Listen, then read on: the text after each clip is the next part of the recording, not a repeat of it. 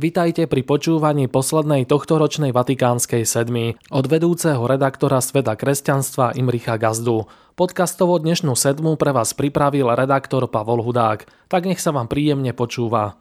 V aktuálnom súrne si zhrnieme, ktorými udalosťami žila katolícka cirkev a kresťanský svet v uplynulom roku.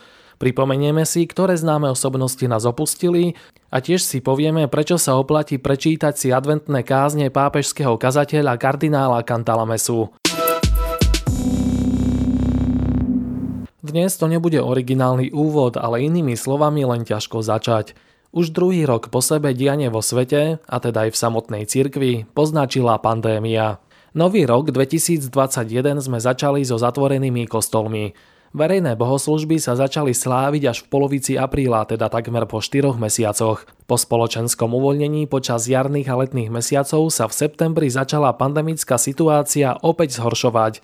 Na základe vládou schváleného COVID-automatu sa v jednotlivých okresoch, ktoré sa postupne sfarbovali na červeno, bordovo a čierno, začali verejné bohoslužby opäť obmedzovať. Po krátkom zatvorení kostolov na prelome novembra a decembra sme sa napokon dopracovali k aktuálnemu stavu, keď na bohoslužby môže v režime OP prichádzať 30 ľudí, respektíve jedna osoba na 25 štvorcových metrov v prípade kostolov s rozlohou presahujúcou 750 metrov štvorcových. No a v tomto nastavení zrejme prežijeme aj vianočné a novoročné sviatky. Nemožno sa čudovať, že ľudia sú už z tejto situácie zmetení, unavení, frustrovaní a navonok reagujú rôzne. Jedni vyzývajú k vzájomnej solidarite a prehlbovaniu viery v domácej cirkvi. Iní, naopak, prirovnávajú súčasnú situáciu k obdobiu spred roka 1989 a zbierajú podpisy pod petíciu za náboženskú slobodu, kým zasa ďalší vypisujú plamenné statusy na sociálnych sieťach a vyzývajú k otvoreným prejavom nesúhlasu. V obzvlášť zložitej situácii sú kňazi, ktorí musia reagovať na neustále sa meniace pravidla zo strany štátu a vykonávať duchovnú službu v zložitých podmienkach. Potom musia neraz čeliť nepochopeniu až hnevu svojich farníkov. Aj samotní kňazi sa so vzniknutou situáciou vyrovnávajú rôzne, od rezignácie po nezištnú pomoc v nemocniciach, od rešpektovania pravidiel po ich neskrývané porušovanie, od tlmenia napätia až po jeho zvyšovanie. Oproti roku 2020 sa však predsa len čosi zmenilo. Potom, čo bola vyvinutá vakcína proti ochoreniu COVID-19 a počas minuloročných vianočných sviatkov bol zaočkovaný prvý Slovák, v spoločnosti začalo rásť presvedčenie, že rok 2021 bude rokom víťazstva nad pandémiou. No máme tu koniec roka a vytúžené svetlo na konci tunela stále nevidieť. Eufóriu vystredala skepsa, Výťazné heslo Vakcína je sloboda nahradili opatrnejšie slova o behu na dlhé trate a vakcína sa popri obmedzení verejných bohoslúžieb stala ďalším zdrojom či nástrojom prehlbovania polarizácie vnútri cirkví. Pápež František, ktorý sa dal spolu so svojím predchodcom Benediktom XVI zahočkovať a opakovane vyzval k tomuto prejavu lásky k blížnemu, aj ostatných ľudí sa stal terčom nesúhlasných až nenávistných prejavov zo strany mnohých veriacich, vrátane niektorých kňazov a s ním aj slovenskí biskupy, ktorí zaujali rovnaký postoj ako svätý Otec. Aj preto si myslím, že na rozdiel od pomerne optimistických záverov minuloročného súhrnu, že cirkev vidie z tejto pandémie vnútorne rozdelená a oslabená. O presný opak, teda o spájanie a posilňovanie, sa počas historickej návštevy Slovenska usiloval pápež František. To, čo by nám pred rokom ani len nenapadlo, sa v priebehu niekoľkých mesiacov stalo realitou. V marci pri návrate z Iraku svätý Otec naznačil možnú návštevu našej krajiny. Začiatkom leta ju potvrdil a v septembri zavítal do Bratislavy, Prešova, Košíc a Šaštína. Zrejme aj túto udalosť poznačila pandémia, a to aj zásluhou vlády, ktorá účasť na stretnutiach s pápežom podmienila očkovaním, aby tak zvýšila záujem o vakcínu. Na poslednú chvíľu síce boli obavy pred nízkou účasťou vytvorenej sektory pre prekonaných a testovaných, ale to už žiadny zvrat neprinieslo. Napriek všetkej skepse, obávam i reálne nižšej účasti štvrdňový pobyt svätého Otca v našej krajine dopadol nadmieru dobre. Úspešnosť jeho návštevy sa však z historického hľadiska nebude merať počtom účastníkov na jednotlivých stretnutiach, ale jedine tým, či v nás jeho slova niečo zanechajú a posunú túto krajinu vpred. No k tomu musí svojou troškou prispieť každý z nás. Uplynulý rok bol v katolíckej cirkvi špeciálne aj jednou menej viditeľnou skutočnosťou. Slávili sa naraz dva tematické roky. Kým mimoriadný rok svätého Jozefa sa skončil 8. decembra, osobitný rok rodiny Amoris Leticia potrvá až do júna 2022, keď vyvrcholí svetovým stretnutím rodín v Ríme. A aby toho nebolo malo, odštartoval aj synodálny proces, ktorý pápež František avizoval ešte v roku 2019, no proti pôvodným plánom vo výrazne zmenenej podobe sa začal až v októbri tohto roku a potrvá celé dva roky do októbra 2023. O pomerne zložitom projekte sme už písali, takže pripomeňme len hlavnú myšlienku. Svetý Otec chce celú cirkev, počnúť s tou najposlednejšou farnosťou až po kuriálnych kardinálov vtiahnuť do spoločného uvažovania nad tým, čo znamená kráčať po spoločnej ceste viery. Aj keď sa o tom na Slovensku zatiaľ veľa nehovorí, zdá sa, že po rozpačitom začiatku sa minimálne v niektorých diecezách, eparchiách a farnostiach ako tak zhostili tejto výzvy, hoci občas to pripomína skôr plnenie povinnej domácej úlohy ako radostnú účasť na novom dobrodružstve. Aj preto padlo vhod, že Vatikán sa dieceznú fázu synodálneho procesu rozhodol predlžiť z apríla až do augusta 2022. Možno sa dovtedy rozhýbeme. Aj v uplynulom roku nás opustilo mnoho známych i menej známych osobností, od angažovaných laikov cez kňazov a zasvetené osoby až po biskupov a kardinálov. Zrejme ani netreba pripomínať, že v nejednom prípade bolo príčinou ochorenie COVID-19.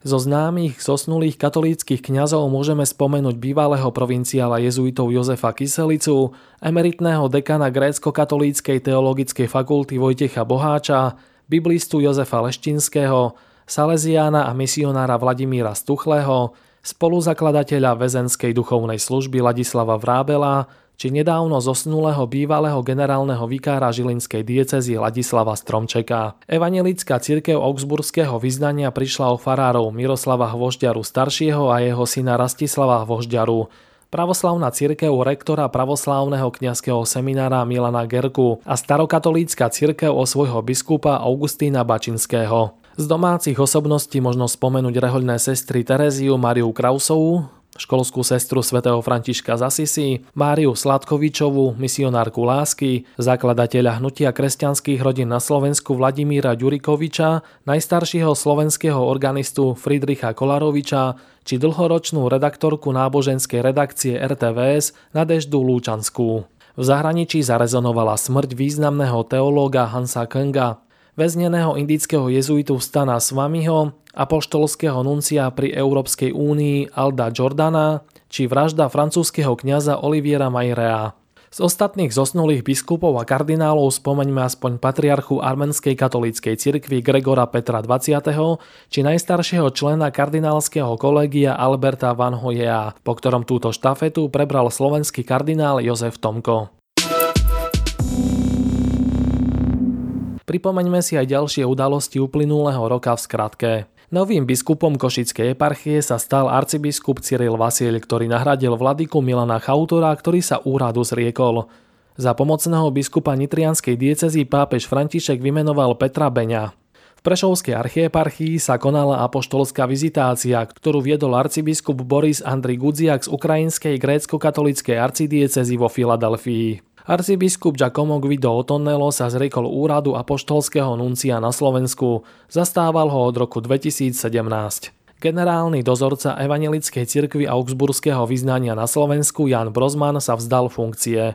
Voľby nového generálneho dozorcu sa budú opakovať, keďže ani jeden z dvoch kandidátov, ktorými boli Marian Domankoš a Ivan Trepač, nezískal nadpolovičnú väčšinu hlasov. Nový biskup reformovanej kresťanskej cirkvi na Slovensku Robert Geresi sa ujal 6-ročného funkčného obdobia. V Slovenčine vyšiel nový preklad rímskeho misála. Záväzne sa bude počas katolíckých bohoslúžieb používať od nového roka. V prvej polovici roka prebiehalo sčítanie obyvateľov v rámci ktorého odpovedali aj na otázku o náboženskom vierovýznaní. Výsledky by mali byť známe začiatkom roka. Pápež František apoštolským listom Spiritus Domini rozhodol, že do liturgických služieb lektorátu a akolitátu budú môcť byť menovaní nielen muži, ale i ženy. Ďalším apoštolským listom povýšil službu katechétov a katechétok na laické ministérium. Pápež František takisto vydal apoštolský list Traditionis Custodes, ktorým sprísnil pravidla pre slávenie predkoncilovej liturgie, čo vyvolalo kritiku kardinála Raimonda Burkeho a ďalších podporovateľov tzv. tridenskej omše. Na čele kongregácie pre Boží kult a disciplínu sviatosti vystredal kardinála Roberta Saraha arcibiskup Artur Roch. K výmene došlo aj na čele kongregácie pre klérus. Kardinála Benjamina Stellu vystredal arcibiskup Lazaro Jung Heung Sik. K personálnym zmenám došlo aj v governatoráte Mestského štátu Vatikán. Novým prezidentom sa po kardinálovi Giuseppe Bertelovi stal arcibiskup Verges Alzaga. Za generálnu sekretárku pápež vymenoval rehoľnú sestru Rafaelu Petriniovú, ktorá sa tak stala najvyššie postavenou ženou v najmenšom štáte sveta. Vo Vatikáne sa začal súdny proces s kardinálom Bečiuom a spolu vo veci finančnej sprenevery. Za ekonomické podvody bol odsudený bývalý riaditeľ Vatikánskej banky Angelo Kaloja. Naopak v treťom pozorne sledovanom procese padli oslobodzujúce rozsudky v prípade sexuálneho zneužívania v malom seminári Pia 10. V uplynulom roku bolo opäť blahorečených a svetorečených niekoľko desiatok inšpiratívnych ľudí. Medzi nimi napríklad poľský kardinál Štefan Višinský, talianský sudca zavraždený mafiou Rosario Livatino, len 22-ročná snúbenica Sandra Sabatiniová či venezuelský lekár José Gregorio Hernández. Na budúci rok je naplánované blahorečenie pápeža Jana Pavla I. či svetorečenie mnicha Charlesa de Foucaulda. V Spojených štátoch pokračovala diskusia o tom, či pročo s politikom vrátane prezidenta Bidena možno udeľovať Eucharistiu. V Kanade šokovali nálezy neoznačených hrobov stoviek detí, ktoré sa nachádzali na pozemkoch bývalých internátnych škôl pre deti pôvodných obyvateľov prevádzkovaných cirkvov. V Nemecku pokračovala kontroverzná synodálna cesta a v Poľsku boli viacerí biskupy potrestaný za neriešenie sexuálneho zneužívania maloletých. Novým patriarchom Srbskej pravoslavnej cirkvi sa stal biskup Porfirie Petrič. Nahradil patriarchu Irineja Gavriloviča, ktorý zomrel koncom minulého roka. Novým patriarchom Armenskej katolíckej cirkvi sa stal Rafael 21. Aj v uplynulom roku sa stupňovalo napätie medzi hlavnými lídrami pravoslávia, konštantinopolským patriarchom Bartolomejom a moskovským patriarchom Kirilom. Odborníci hovoria o otvorenej hrozbe schizmy. Európska komisia vymenovala osobitného vyslanca pre náboženskú slobodu, ktorým sa stal bývalý cyperský eurokomisár Christos Stylianidis.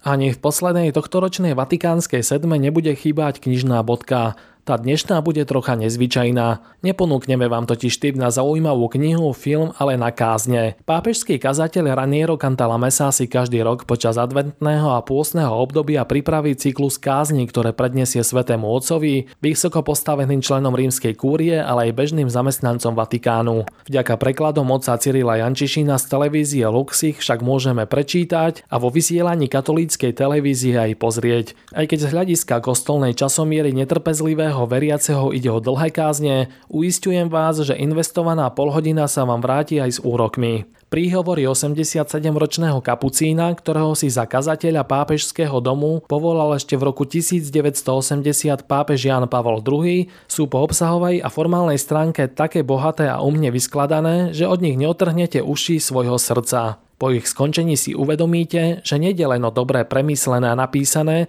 ale najmä premodlené slová, ktoré oslovia myseľ, naplnia dušu a pohnú vôľou na ceste k dokonalosti. Dnešná posledná tohtoročná Vatikánska sedma je na svojom konci. Pripravil ju pre vás vedúci redaktor rubriky Sveta kresťanstva Imri Gazda a podcastovo načítal redaktor Pavol Hudák. V mene celej redakcie Sveta kresťanstva vám prajem milostiplné prežitie Vianočných sviatkov a požehnaný rok 2022.